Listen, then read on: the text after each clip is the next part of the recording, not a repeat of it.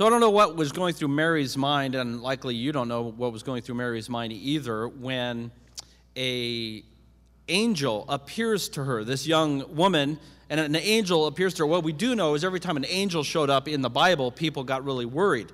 Now, angels, of course, are good and they obey God and uh, and all of that, and so there's nothing uh, worrisome, but nonetheless, they're glorious and they uh, strike intimidation and, and in fact, fear. So an angel shows up to Mary, uh, we're not sure when. Uh, was it noon? Was it at lunch? Uh, was it while she was doing chores or while she was sitting on the porch? We have no idea, but an angel shows up nonetheless. And, and the angel says to Mary, Hey, Mary, don't fear, don't be afraid.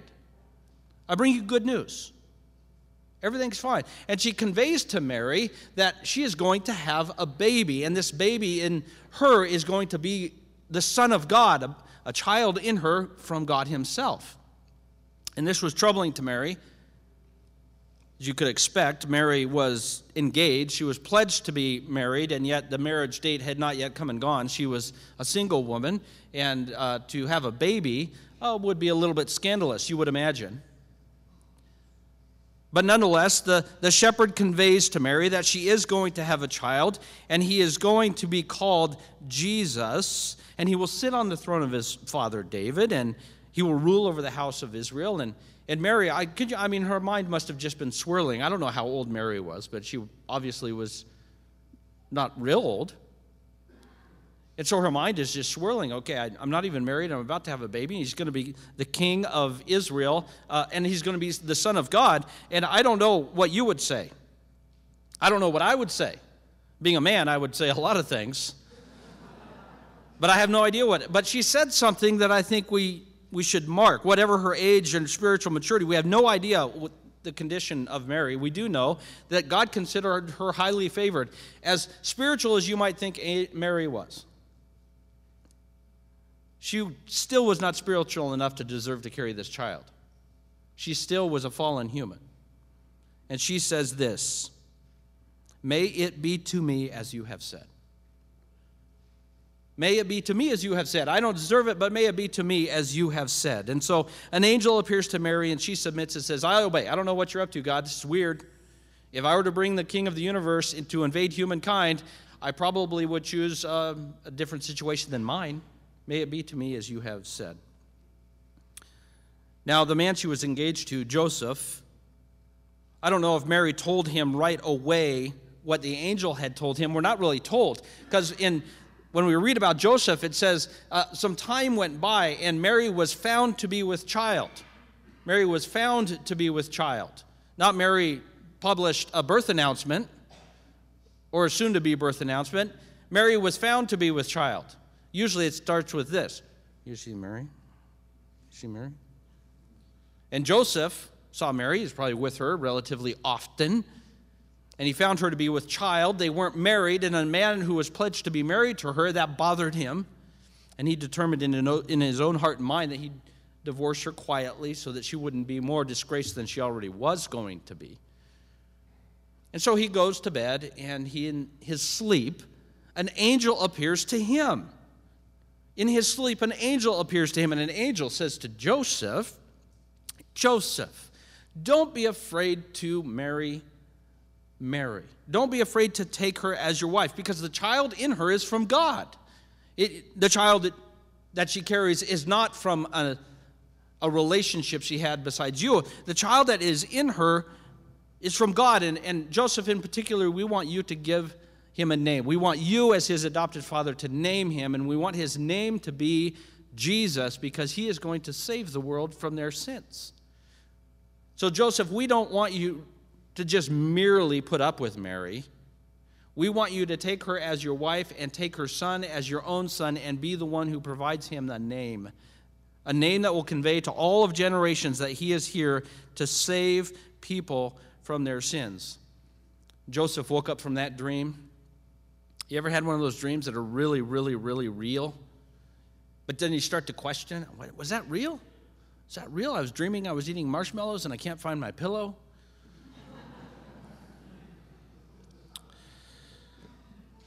I'm, I'm certain he was like all of us, and that was that wasn't real. That was that was, but we know he knew God was communicating with him. He knew that because the Bible says he took Mary home as his wife. They did not come together as husband and wife, though, until the child was born.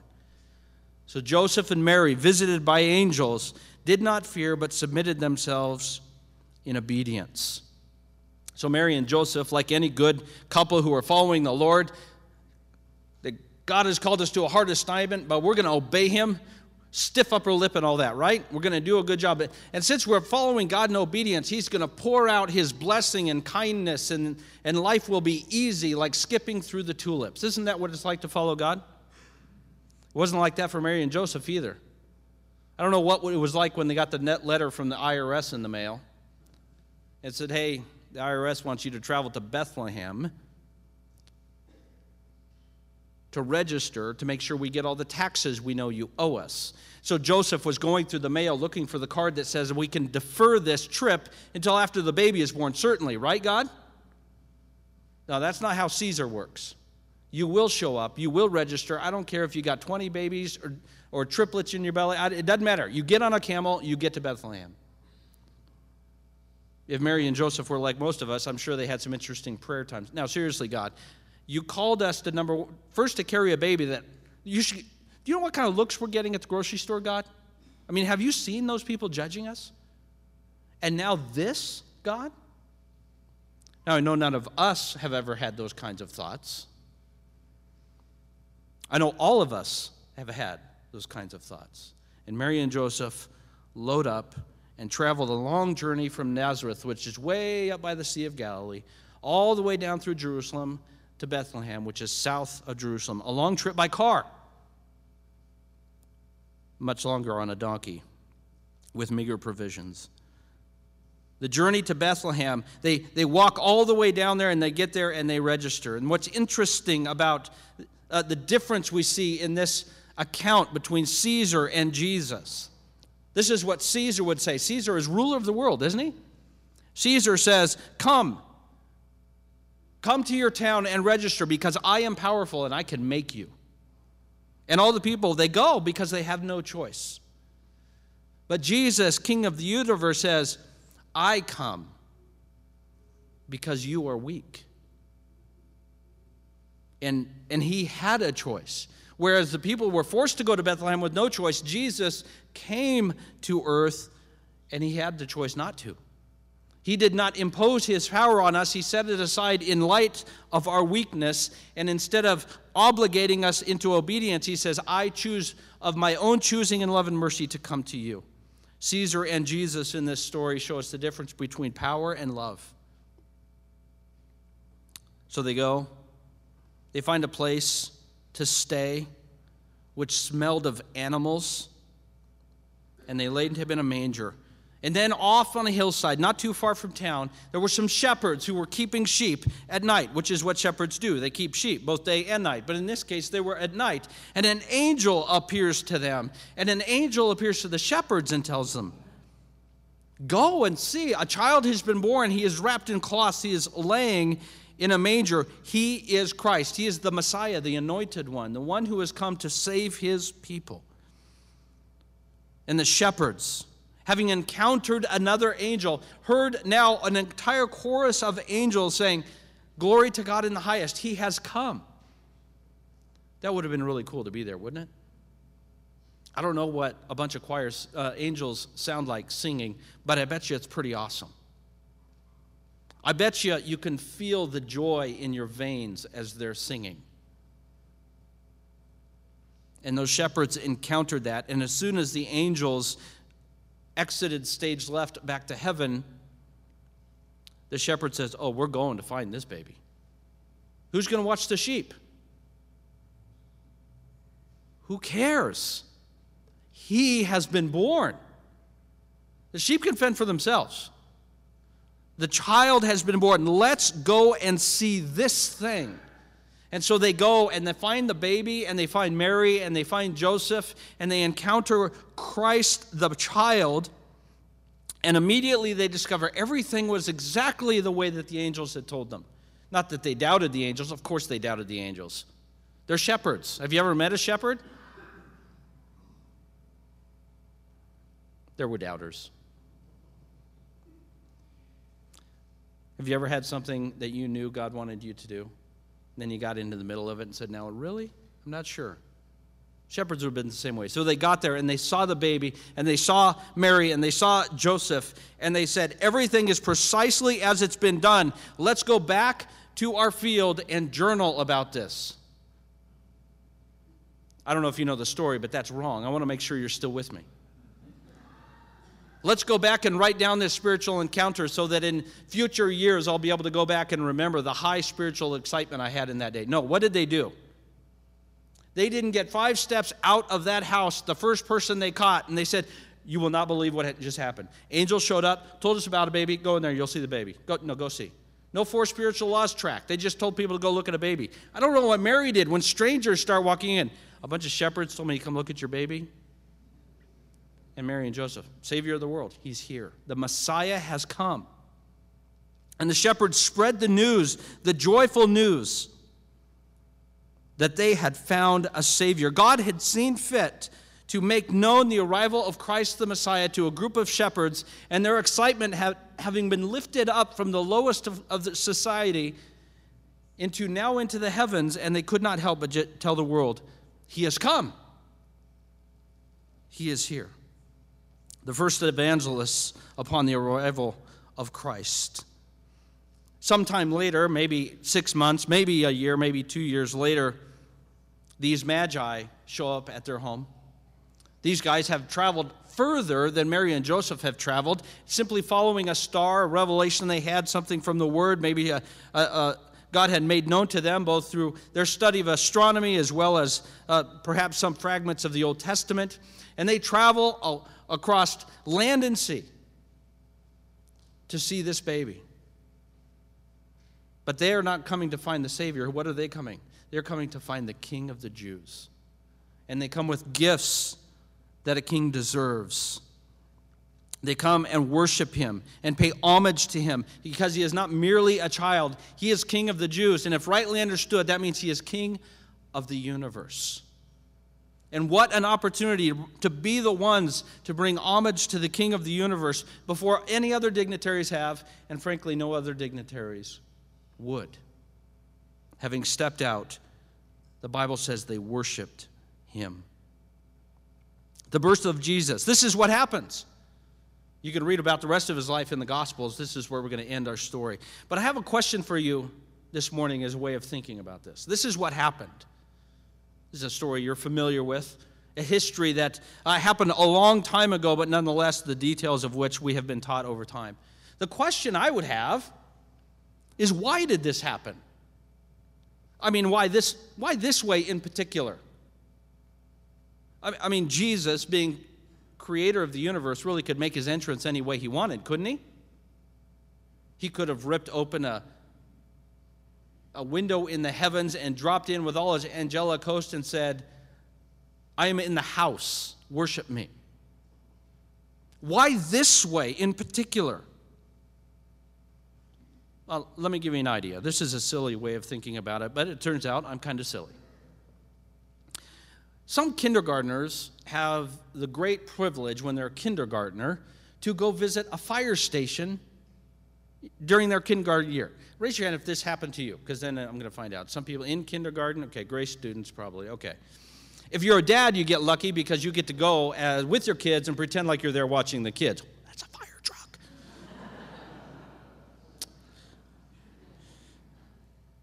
So the kindergartens, and, and they do all kinds of, they walk through the fire trucks and, uh, you know, they'll blow the whistle and they get a cool little plastic fireman's hat and, and, and the firemen will help them hold the hose. They get to actually hold the fire hose and blow some water out and, and uh, get to walk all around the, uh, the fire station. And, but really the culmination of the visit, they get all the kids into the fire station. They all sit down and they, they talk about fire safety. Do you have a plan? Uh, and as parents, you know when your kids, kids have done this because they come home, we don't have a plan. We're all going to die. Okay, let's get a plan. They all sit around, go through fire safety and all these sort of things. But then all of a sudden, one, a fireman comes out, and this is the funnest part, or most fun, the coolest part. So he comes out, and he puts on all the gear.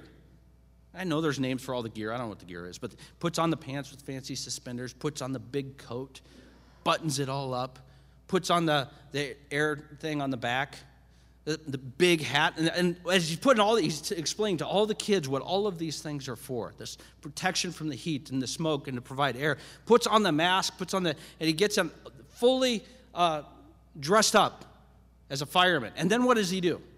He gets down on the ground on his hands and knees and walks all among those kids, breathing, sound like Darth Vader. You know how that sounds. And kids are looking, they, they get to touch him and feel the mask, and he talks to them, makes little jokes. And why do they do that? Why do, that, why do they do these with, with kindergartners? Well, the reason is they've discovered, I think, is, is when there's something bad happening in the home and there's a fire and the fireman shows up, they want the kindergartners to know what help looks like. Because wouldn't it be scary as a little kid in the midst of a scary situation in your home and then Darth Vader walks through the door? But they want to get this is what help looks like. He's got a mask and a hat and a coat. And, and when you see this, this is what help looks like. And they tell a story of the firemen so they know when this shows up, this is help. Help is there. So we look at the story of Jesus and say, what does help look like? Because this story, this history of Jesus coming was intended to tell us something about what our help looks like. And I just want to make three or four observations as we close. We look at Mary and the, the, the visit of the angel and the baby in her arms, and we see the humility and helplessness of our condition. And our helper, Jesus, comes not as the conquering king, but he comes as the helpless baby because we are helpless. And our help comes in kind to us. We need a substitute that is like us. We need a substitute who can engage in our life and do our life right for once and die the right kind of death. We need one to come like us, but not be wrong like us. And so our help comes in a helpless form because that's the way we are. And he comes empowered by God to accomplish his purpose. What, we need somebody who can help us and understand our state. If you're sitting in a fire and a fireman walks in and uh, he says, I'm ready to get you out. Hop on my back, I'll, I'll get you out. And we say, you know what? I think I'm okay. I think it's going to die down in a minute. I really do. I, th- I, think, I think, you know what you could do is just sort of get me over the hump in terms of just sort of get the fire knocked down as much as you can. I'll make up the rest. But see, that's not the situation we're in. We don't need just help to get to the end. We're helpless. Without him, we're toast. Uh, that pun was unintended, but it was decent. what else does our help look like? We look like at Joseph, and he was called to name him Jesus because we needed a Savior from our sins. We didn't need an inspirational message bringer who will teach us to live our best life or 10 steps to a happy marriage or a successful job. We needed somebody to save us from our sins that killed us. When you're sitting in a fire and a fireman walks in, I'm ready to help you. Say, you know what? I'm actually a football fan. Could you send in a, a football player? I think that's what I would. I think I would be inspired to survive this fire if an NFL football player came in and told me a story I could enjoy.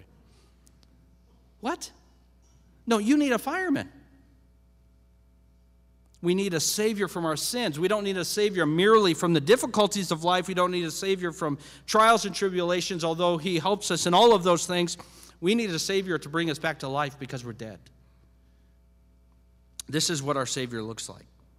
We saw on their journey that a, a relationship with Jesus changes everything. He doesn't want to just save us in our spot, He wants to take us to a new place. When a fireman comes to get us, we don't just tell him, hey, why don't you just put the fire out and I'll stay in this burned down house. He wants to take us out of there to a good place, a better place, a whole place. And encountering Jesus, He's that Savior. He takes us not to make our, our, our spot better, he says, I want to take you to a whole other place, a place of meaningful life in me and relationship in me where the sins of your past remain in your past. And my forgiveness and wholeness is a future that you could not have written on your own. Sometimes we want Jesus to just merely take our current life and make it a little better. And Jesus says, No, I want to help you die to that life and have a whole other life you could not have imagined. It's not going to be easy but it will be the life you can have in me.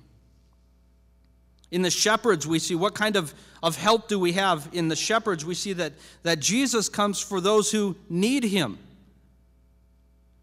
Jesus comes for those who understand and perceive their need for him.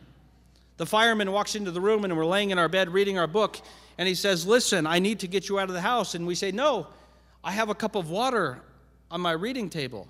I save it just for this kind of occasion. I think I can handle the fire on my own. When the fire gets close, I'll toss this cup of water on it. Jesus comes for those who need him.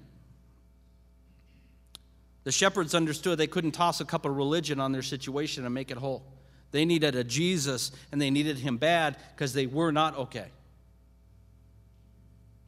Jesus comes for those who need him. That's the kind of help that we get. And the Magi show us that Jesus is King that Jesus is not merely someone hoping to garner our affection, that Jesus is not somehow in need of us. Jesus is King of the universe. Jesus comes and he is in, in humility provides for all that we need, but at the same time, he is still the king who sits on the throne. Jesus comes to save us from our sin. Jesus comes to provide us new life, but as King, he provides us something even beyond that. He says, I want to give you a place in my family with my Father forever. So Jesus lives his life perfectly. Every step, every moment, he does everything God has asked him to do at precisely the moment God asked him to do it, up to and including his death on the cross, where he paid for all of our sin and he was raised from the dead by the power of God that he might bring to us eternal life. And he says, Listen, in my life I came to save you. In your helplessness from your sin, I want to change everything in your life. And I want to come for those who know, of, know and perceive their need of salvation. And I want you to join my family forever. Won't you join my family forever? He would say. Jesus comes to save what happened. Jesus was born in precisely the right way to show us precisely the kind of salvation we needed because we were helpless and we needed him. And I hope all of us today can acknowledge and agree together we want to be in his family forever. Amen? We want to be in his family forever. He provides us so much more than just forgiveness, than merely forgiveness. He provides us an inheritance and a father. Won't you join his family? Why not this Christmas? I, don't know, I don't know what you find so exciting about your current life that you say, well, no, I don't want to leave it behind. I mean, you know, everything we can do in this world at some point gets dull. You know? At some point, it gets dull. When I was a kid, I went bowling on my birthday every year. I never thought bowling would get dull. As it turns out, bowling can get dull. Everything, literally anything you might imagine is the most exciting and powerful moment in your life in this place, at some point will get boring because the eternal weight of your soul cannot be borne by anything on this planet. The only one who can lift up the weight of your soul is Christ Himself. Dear Jesus, we want to thank you for coming and blessing us with new life. God, I would pray especially for any here today that this Christmas, that they know in their heart, maybe they've never told anyone, but they know in their heart, I have never put my faith in Christ. I pray in this moment they would receive that gift, that they would trust you and say, Jesus, save me. I need your forgiveness. And God, for, for those of us who have been walking with you, whether for a short time or a long time, we get into our heads like Mary and Joseph did. That we're, we're following you, so therefore everything's going to be easy peasy. And the fact is, that's not necessarily the case. You're going to call us to go on a journey and that journey may be full of hardship and difficulty, but it is the only journey we can take that is with you. We pray that you would fill our hearts with the hope and joy that come from knowing we can walk with you. God, we thank you for Jesus. We thank you that you give us the joy in this place, in this culture, to celebrate that so profoundly and publicly. We pray that you would fill our hearts with joy as we celebrate. In Jesus' name, amen.